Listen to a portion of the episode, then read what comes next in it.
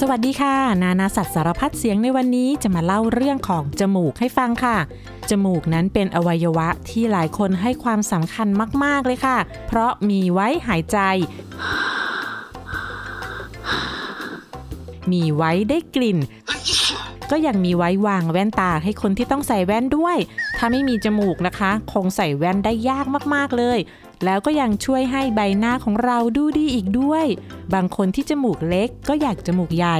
บางคนที่มีจมูกน้อยๆ ก็อยากมีจมูกโด่งๆ ซึ่งก็ทำได้นะคะ เพราะหลายคนอาจจะรู้สึกว่า ถ้าเรามีรูปร่างจมูกที่เราชอบแล้วก็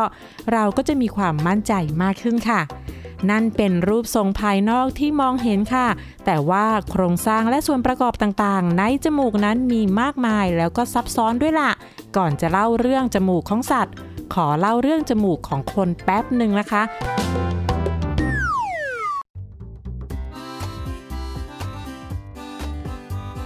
คนเราหายใจทางจมูกเป็นหลักนะคะ ตั้งแต่เกิดมาเลย เด็กทารกเล็กๆ เนี่ยจะหายใจทางปากไม่เป็นค่ะ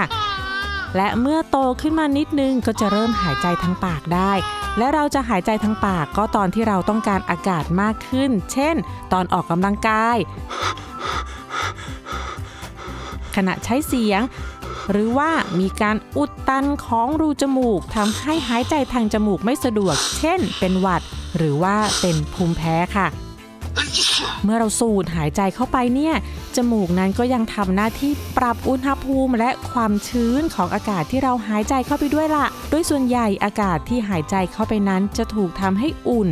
แล้วก็ชื้นขึ้นในจมูกค่ะ แล้วก็ยังเป็นด่านแรกในการกรองอากาศป้องกันอันตรายให้กับระบบทางเดินหายใจ โดยขนจมูกที่อยู่ในรูจมูกเนี้ยจะกรองฝุ่นละอองเล็กๆ ที่เจือปนอยู่ในอากาศ ถ้าฝุ่นที่มีขนาดเล็กเกินกว่าค้นจมูกจะปกป้องไว้ได้ ภายในโพรงจมูกก็จะมีเยื่อเมือก ที่จะคอยดักจับสิ่งสกปรกในอากาศที่หลุดลอดเข้ามาค่ะ และเมือกในทางเดินหายใจนี้ก็คือน้ำมูกค่ะ ที่ทำหน้าที่ดักจับสิ่งสกปรกต่างๆ ในน้ำมูกที่หลายคนอีแหวะหยะแยงเนี่ยมีสารต่อต้านเชื้อโรคด้วยนะคะ และร่างกายของเราก็สามารถผลิตน้ำมูกได้มากถึง 2 ลิตรต่อวันเลยล่ะค่ะนอกจากจมูกจะมีไว้หายใจแล้วก็ยังทำหน้าที่ได้กลิ่นต่างๆด้วย ความสามารถในการได้กลิ่นของมนุษย์เรานั้น ถ้าเทียบกับสัตว์ชนิดอื่น ๆ ในโลกแล้วก็ถือว่าน้อยมากๆ สู้สัตว์ชนิดไหนไม่ได้เลยนะคะ ขนาดว่าเรามีความสามารถในการได้กลิ่นน้อยกว่าใคร เราก็ยังรู้ว่ากลิ่นนั้นมันสำคัญแค่ไหน เพราะการกินอาหารรสชาติความอร่อยไม่ได้อยู่ที่ลิ้นอย่างเดียวค่ะ อยู่ที่การได้กลิ่นจากจมูกด้วยนะคะ มีการทดลองปิดจมูกแล้วก็กินอาหาร เราแทบจะไม่รู้เลยว่าอาหารที่เรากินนั้นคืออะไร แล้วการที่เราได้ กลิ่นนั้นก็ช่วยให้เราแยกแยะได้ด้วยนะคะว่า อาหารนั้นบูดเน่าแล้วหรือยังค่ะ และถ้าเราอยู่บ้านได้กลิ่นเหม็นไหม้จากควันไฟแล้วก็กลิ่นนั้นก็เตือนภัยให้รู้ว่ามีไฟไหม้อยู่ใกล้ๆเราด้วยล่ะค่ะ และอีกหน้าที่หนึ่งของจมูกก็คือช่วยในการออกเสียงค่ะ จมูกเป็นสิ่งสำคัญมากในการเปล่งเสียงออกมา เนื่องจากในช่องจมูกนั้นมีลักษณะเป็นโพรง จึงสามารถทำหน้าที่สะท้อนเสียงที่เปล่งออกมาจากกล่องเสียงได้ ปกติแล้วเวลาเราพูด เราคุยเราร้องเพลง เราก็จะไม่สนใจจมูกเรานะคะ จนกระทั่งวันไหนถ้าเราเป็นหวัดหายใจไม่ออกแล้วก็เราถึงจะรู้ว่าเสียงของเรานั้นเปลี่ยนไปกลายเป็นเสียงอู้อี้หรือที่เรียกว่าเสียงขึ้นจมูกค่ะ ถ้าไม่เชื่อนะคะ ลองใช้มือบีบจมูกไว้ แล้วพูดออกมาสิคะ แล้วจะรู้ว่าถ้าไม่มีจมูกแล้วก็เสียงของเรานั้นจะเปลี่ยนไปยังไง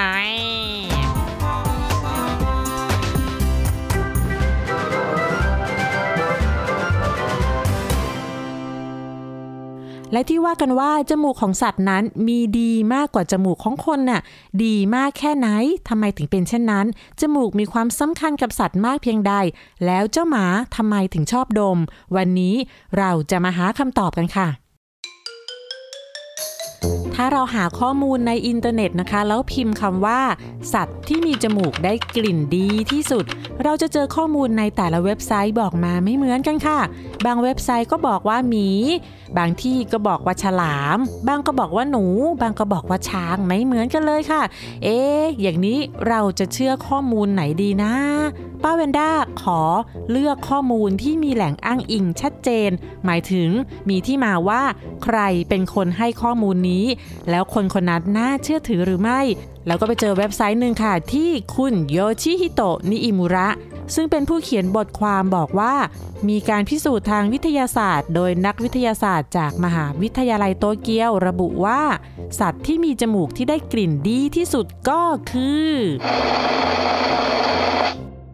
ช้างค่ะ ช้างแอฟริกาสามารถดมกลิ่นที่อยู่ไกลๆ และสามารถค้นพบแหล่งน้ำด้วยการดมกลิ่นน้ำที่อยู่ไกลได้ถึง 12 ไมล์หรือเกือบ 20 กิโลเมตรได้ค่ะ ทั้งช้างแอฟริกาและช้างเอเชียนั้นดมกลิ่นน้ำได้ดีเป็นพิเศษแล้วยังมีการวิจัยด้วยนะคะว่า ช้างสามารถแยกแยกกลิ่นที่แตกต่างกันเล็กน้อยในระดับโมเลกุลได้ด้วย ซึ่งทำได้ดีกว่าสัตว์อื่นๆค่ะ และสัตว์ที่จมูกไวในการดมกลิ่นดีรองจากช้างก็คือ หนูค่ะ และมนุษย์นั้นก็รู้คุณสมบัตินี้ของหนูเป็นอย่างดีค่ะ ก็เลยใช้หนูยักษ์แอฟริกัน ช่วยดมกลิ่นหาทุ่นระเบิดที่ฝังไว้ใต้พื้นดินค่ะ แล้วก็มีหนูยักษ์แอฟริกันตัวหนึ่งชื่อมากาว่า มันถูกฝึกให้ดมหาทุ่นระเบิด โดยองค์การกุศลชื่ออโปโป ของประเทศเบนเยียมค่ะ เจ้ามากาว่าเนี่ยเกิดที่แทนซาเนีย และในช่วงชีวิตการทำงานของมันตลอด 5 ปีนั้น มันสามารถช่วยค้นหาทุ่นระเบิดที่ฝังไว้ที่ประเทศกัมพูชาได้มากกว่า 100 ชิ้นค่ะ เป็นการช่วยชีวิตคนไม่ให้โดนระเบิดบาดเจ็บและตายได้อย่างมากมาย ถือว่าเป็นฮีโร่แรดที่สุดยอดเลยนะคะและเจ้ามากาว่าก็เพิ่งตายไปเมื่อปีที่แล้วในขณะที่มีอายุได้ 8 ปีค่ะ และสัตว์ที่มีจมูกที่ดมกลิ่นได้ดีเป็นอันดับ 3 รองจากหนูก็คือวัวค่ะ การได้กลิ่นเป็นสิ่งที่สำคัญสำหรับสัตว์เลี้ยงลูกด้วยนมทุกชนิด เพราะช่วยให้มันสามารถหาอาหารแล้วก็หาคู่ครองจากการดมกลิ่นได้ค่ะ นอกจากนี้ก็ยังช่วยให้หลีกเลี่ยงจากผู้ล่า ซึ่งสัตว์ที่เป็นเหยื่อในธรรมชาติของผู้ล่านั้นต้องหูไว ตาไว แล้วก็จมูกไวด้วยค่ะ เพื่อให้ตัวเองได้หนีจากนักล่าอย่างเสือ หมาใน หมาป่าได้อย่างปลอดภัย และอันดับ 4 ก็คือ เจ้าหมาค่ะ เจ้าหมานั้นเป็นที่รู้จักกันดีเรื่องความสามารถในการดมกลิ่น ถึงแม้จมูกของมันนั้นจะมีความสามารถเทียบเท่ากับช้างไม่ได้ก็เถอะ แต่ว่ามันดมกลิ่นได้ดีกว่าคนเรามากๆๆๆเราจะมาทำความรู้จักกับจมูกของเจ้าหมากันนะคะ ตอนนี้ก็มีเรื่องที่สงสัยอยู่เรื่องหนึ่งนะคะ ว่าหมาแต่ละสายพันธุ์นั้นมีหน้าตาและมีจมูกไม่เหมือนกัน เช่น หมาบางชนิดก็จะมีหน้าสั้นๆ หมาบางชนิดก็จะมีหน้ายาวๆ หมาหน้าสั้นจมูกก็สั้น หมาหน้ายาวจมูกก็ยาว อย่างนี้ความสามารถในการดมกลิ่นนั้นจะแตกต่างกันหรือไม่ ความสั้นยาวของจมูกนั้น เกี่ยวกับความสามารถในการดมกลิ่นไหม เรื่องนี้ขอถามลุงหมอเกษตรนายสัตวแพทย์เกษตรสุเตชะค่ะ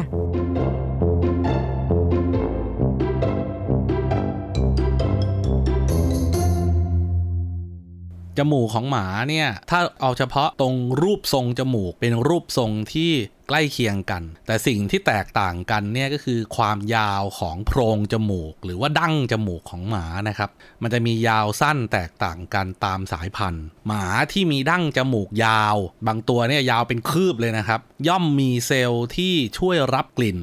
มากกว่าหมาที่ดั้งจมูกสั้น ยกตัวอย่าง มีสุนัขสายพันธุ์หนึ่ง ชื่อว่าบลัดฮาวนะครับ เป็นสุนัขตัวเตี้ยๆแต่ดั้งจมูกยาวมากคุณตำรวจในต่างประเทศก็เลยนิยมใช้หมาสายพันธุ์นี้เนี่ย เป็นหมาที่ฝึกไว้สำหรับดม ค้นหายาเสพติดและผู้ต้องหา อีกแบบหนึ่งก็คือหมาที่ดั้งจมูกแทบไม่มี หรือว่าดั้งจมูกสั้นมาก ไม่ว่าจะเป็นหมาพันปัก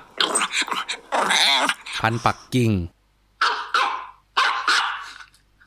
พวกนี้นะครับ การดมกลิ่นของหมาพันหน้าสั้นจะด้อยหรือว่าทำงานได้น้อยเมื่อเทียบกับหมาพันหน้ายาว เพราะฉะนั้นเวลาเราไปตามสนามบิน เราเห็นในภาพข่าวตามโทรทัศน์ต่างๆ ถ้ามีการใช้สุนัขตำรวจ หรือสุนัขทหารเข้ามาช่วยดมกลิ่นอะไรก็ตาม เขามักจะเลือกใช้สุนัขพันหน้ายาว หรือว่ามีดั้งจมูกยาว เนื่องจากมันมีพื้นที่ให้เซลล์รับกลิ่นเนี่ยอยู่เป็นจำนวนมากแล้วก็หนาแน่นครับ อย่างนี้คนจมูกโด่งจะได้กลิ่นดีกว่าคนจมูกแบนไหมคะลุงหมอ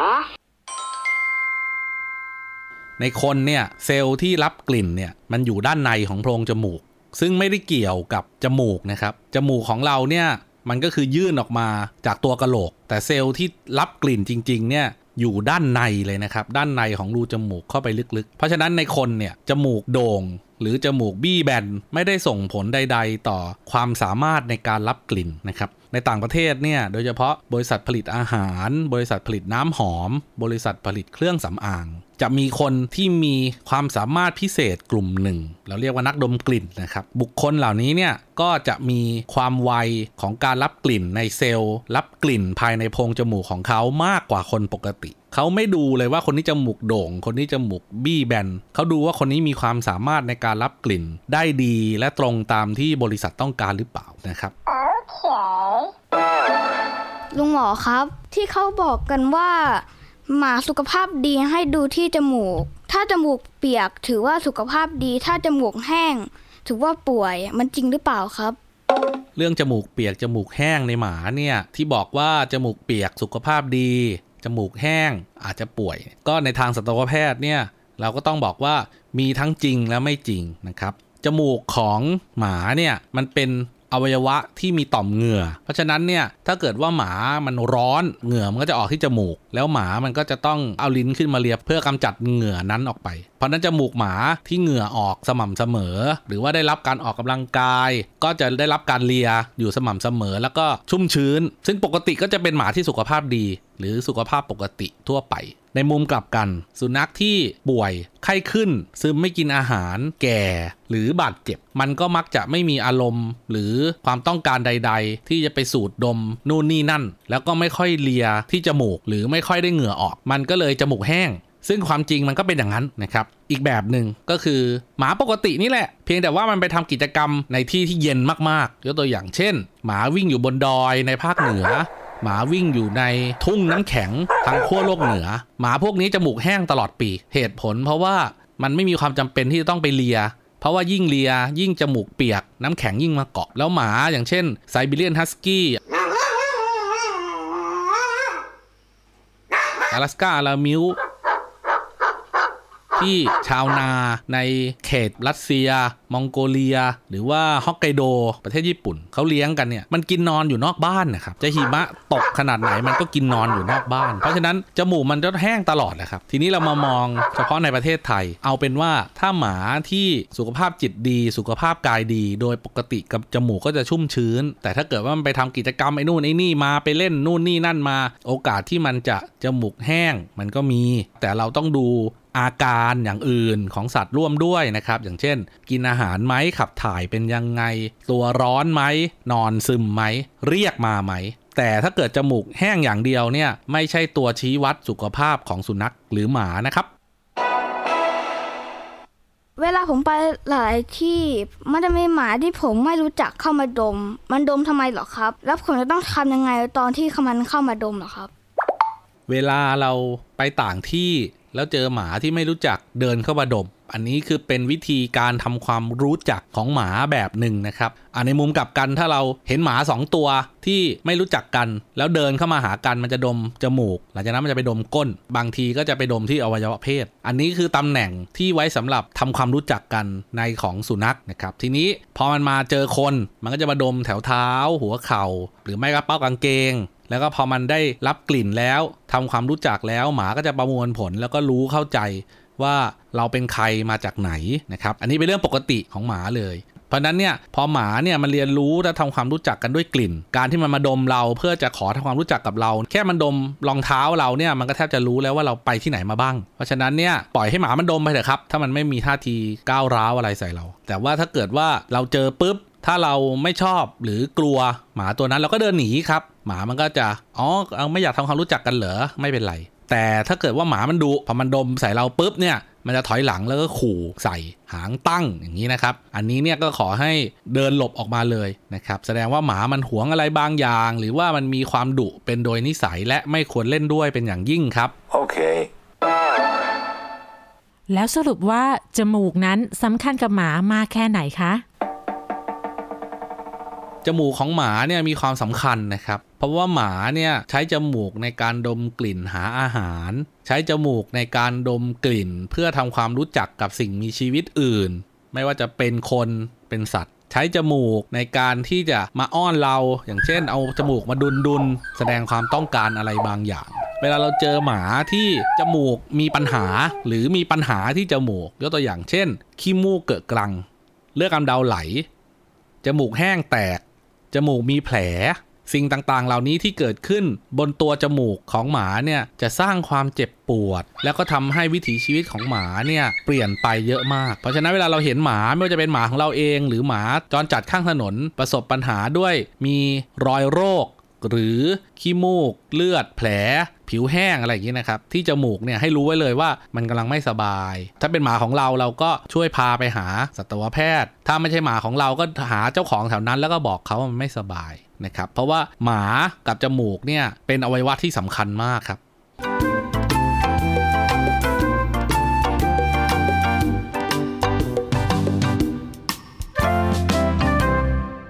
ละค่ะ แล้วก็มาถึงเหตุผลที่ว่าทำไมหมาถึงได้กลิ่นได้ดีมาก ๆเลย มาฟังเหตุผลทางวิทยาศาสตร์กันค่ะ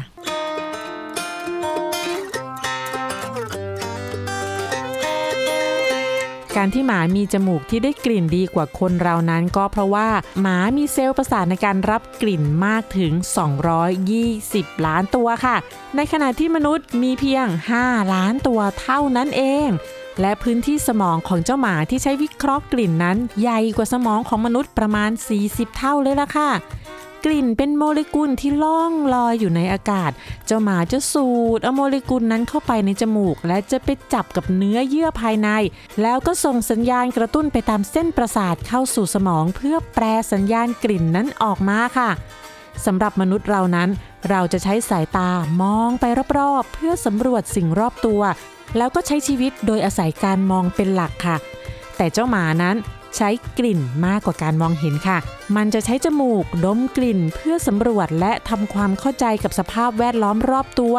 ความสามารถในการดมกลิ่นอันเก่งกาจของเจ้าหมานี้ก็ช่วยมนุษย์ได้อย่างมากมายเลยนะคะ เพราะมนุษย์นั้นฝึกเจ้าหมาให้ช่วยดมหายาเสพติด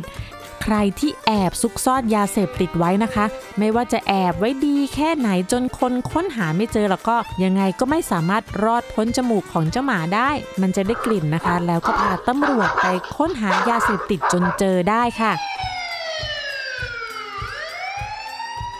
แล้วคนเราแต่ละคนนะคะ จะมีกลิ่นตัวที่แตกต่างกัน ไม่เหมือนกันสักคนนะคะ ต่อให้อาบน้ำสะอาดสักแค่ไหน กลิ่นเฉพาะตัวก็ยังคงอยู่กับเราค่ะ และเวลาที่มีเรื่องร้ายๆนะคะ ที่คนร้ายนั้นก่อคดีไว้ แล้วคนร้ายทิ้งสิ่งของที่ตัวเองสัมผัส หรือว่าทิ้งเสื้อผ้ารองเท้าที่ใส่แล้วเอาไว้ตำรวจก็จะให้เจ้าหมาดมกลิ่นสิ่งของนั้นแล้วก็ไปดมหาตัวเจ้าของกลิ่นว่าอยู่ที่ไหน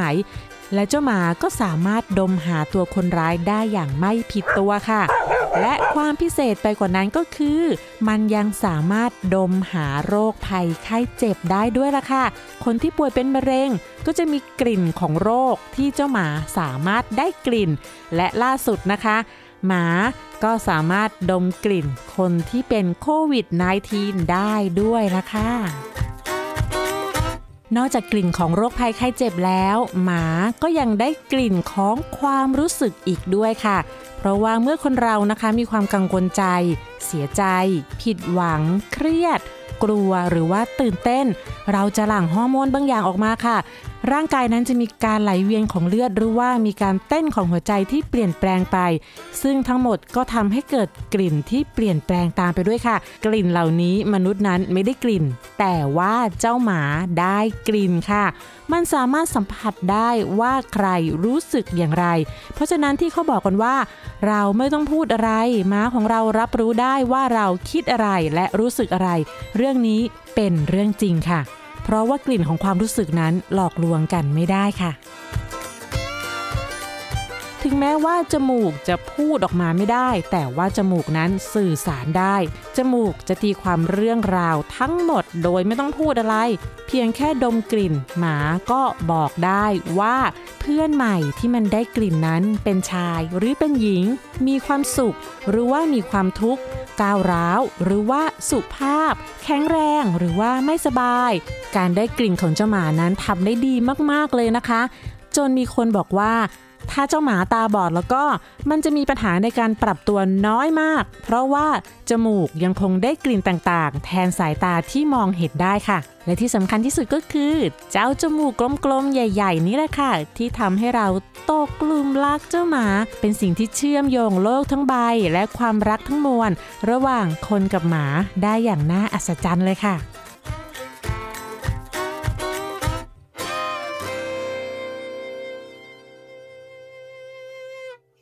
นิทานวันนี้นะคะ เป็นเรื่องของจมูก แต่ไม่ใช่จมูกหมา เป็นจมูกของช้างค่ะ เป็นนิทานจากอัสสัม อัสสัมเป็นชื่อรัฐรัฐหนึ่งของประเทศอินเดีย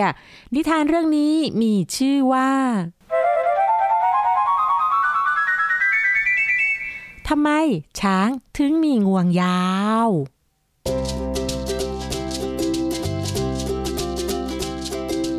ในอดีตที่ผ่านมาเนิ่นนานว่ากันว่า ช้างนั้นมีจมูกเล็กๆ ที่ยื่นออกมาเพียงเล็กน้อย เหมือนกับสัตว์อื่นๆ ทั่วไป เจ้าลูกช้างตัวหนึ่งมีความอยากรู้อยากเห็นเป็นอย่างมาก และมันก็มักจะมีคำถามสำหรับทุกสิ่งที่พบเจอ วันหนึ่ง เจ้าช้างไปเจอกับเม่น ก็ถามเม่นว่า คุณเม่นทำไมคุณถึงมีหนามทั่วตัวล่ะ และเมื่อเจ้าช้างไปเจอหมูป่า ก็ถามว่า คุณหมูป่าทำไมคุณถึงมีฟันแหลมๆงอกออกมาจากปากอย่างนั้นล่ะ เมื่อเขาไปเจอกับลิง เขาก็ถามว่า คุณลิงทำไมคุณถึงไม่ลงมาเดินบนพื้นเหมือนกับสัตว์ตัวอื่นๆล่ะ เมื่อเขามาเจองู เขาก็ถามว่า คุณงูทำไมคุณไม่ยืดขาออกมาแล้วก็เดินล่ะ เมื่อเขาไปเจอกับกบ เขาก็ถามว่า คุณกบทำไมคุณถึงมีตัวสีเขียว คุณกินผักมากไปหรือเปล่าเนี่ย อยู่มาวันหนึ่ง เขาก็ไปเจอกับจระเข้ที่กำลังนอนอ้าปากอยู่ริมน้ำด้วยความสงสัย เขาก็เดินไปถามจระเข้ว่า คุณจระเข้ทำไมคุณถึงนอนอ้าปากล่ะจระเข้ลืมตาขึ้นแล้วก็ตอบว่า อืม ฉันกำลังรออาหารกินอยู่นะ แล้วช้างก็ถามต่อว่า แล้วคุณจระเข้คุณกินอะไรเป็นอาหารล่ะ เจ้าลิงที่อยู่แถวนั้นได้ยินคำถามนี้ ก็รีบตะโกนเตือนช้างด้วยความเป็นห่วงว่า เจ้าช้างหยุดถามหยุดพูดเรื่องนี้ แล้วรีบเดินออกมาเร็วๆลูกช้างก็เดินออกมาตามที่ลิงบอก แต่ก็ยังสงสัยอยู่ เพราะว่าเขายังไม่รู้เลยว่าจระเข้กินอะไรเป็นอาหาร แล้วเขาก็เดินไปเรื่อยๆ ไม่ว่าจะเจอใคร เขาก็ถามด้วยความสงสัย วันเวลาก็ผ่านไป วันแล้ววันเล่า จนกระทั่งวันหนึ่งเขาเดินมาที่แม่น้ำเขาจ้องมองลงไปในแม่น้ำเห็นท่อนไม้ท่อนหนึ่งกำลังลอยอยู่ ช้างจึงลงไปเหยียบท่อนไม้ท่อนนั้น แล้วเขาก็ต้องตกใจ เพราะท่อนไม้ขยับได้ อยู่ๆท่อนไม้ก็มีหาง มีขา ลูกช้างมองลงไปก็พบว่า นั่นไม่ใช่ท่อนไม้ แต่มันคือจระเข้นั่นเอง แล้วเขาก็ถามจระเข้อย่างไร้เดียงสาว่า เอ๊คุณจระเข้เราเคยเจอกันมาก่อนหรือเปล่าเนี่ย จระเข้ก็ตอบว่า ใช่แล้ว คุณโชคดีมากเลยนะคุณช้างที่กลับมาเจอฉันอีกครั้งน่ะ ลูกช้างกระโดดลงจากหลังจระเข้ลงน้ำด้วยความดีใจแล้วก็พูดว่าเจอกันอีกแล้ว คราวนี้คุณต้องบอกฉันนะ ว่าคุณกินอะไรเป็นอาหาร ช้างถามอย่างตื่นเต้น จระเข้สะบัดหางไปมาจนน้ำแตกกระจาย แล้วก็บอกกับช้างว่า ฉันจะบอกคุณอย่างแน่นอน แต่คุณเข้ามาใกล้ๆ ฉันหน่อยสิ ฉันน่ะไม่อยากให้ใครได้ยินว่าฉันกินอะไรเป็นอาหาร มา เข้ามาใกล้ๆ ลูกช้างตื่นเต้นและดีใจมากที่จะได้รู้ความลับของจระเข้ มันจึงยื่นหน้าเข้าไปใกล้จระเข้ทันใดนั้นจระเข้ก็งับจมูกเจ้าช้างอย่างแรง เจ้าช้างตกใจ เขาพยายามดึงจมูกกลับ แต่จระเข้ก็ไม่ยอมปล่อย ปากงับแน่นที่จมูกช้าง ทั้งสองดึงกันไป ดึงกันมา จมูกเจ้าช้างก็เริ่มยืดออก ยืดออกแล้วก็ยืดออก ในที่สุดจระเข้ก็ยอมแพ้ ปล่อยปากที่งับจมูกเจ้าช้างออกแล้วก็ว่ายน้ำจากไป ลูกช้างล้มหงายหลังตึ้งลงบนพื้นที่ริมแม่น้ำเขาเหนื่อย เขาเจ็บ แล้วเขาก็นั่งร้องไห้อยู่บนฝั่งทันใดนั้นเองเขาก็เห็นว่าจมูกของตัวเองนั้น ยืดยาวออกมามากมาย จากการที่ดึงไปดึงมากับจระเข้ในน้ำ เขาพยายามจับจมูกดันกลับเข้าไปให้มันหดสั้นเหมือนเดิม แต่ทำอย่างไรจมูกก็ไม่กลับมาเป็นอย่างเดิม และตั้งแต่วันนั้นเป็นต้นมา จมูกของช้างก็ยืดยาวอยู่อย่างนั้นจนทุกวันนี้ และทั้งหมดนั้นก็คือเรื่องราวของจมูกค่ะ แล้วพบกันใหม่ในคราวหน้านะคะ สวัสดีค่ะ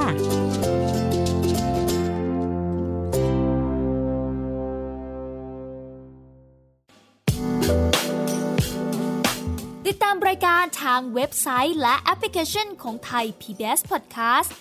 Spotify SoundCloud Google Podcast Apple Podcast และ YouTube Channel Thai PBS Podcast Thai PBS podcast. View the world via the voice.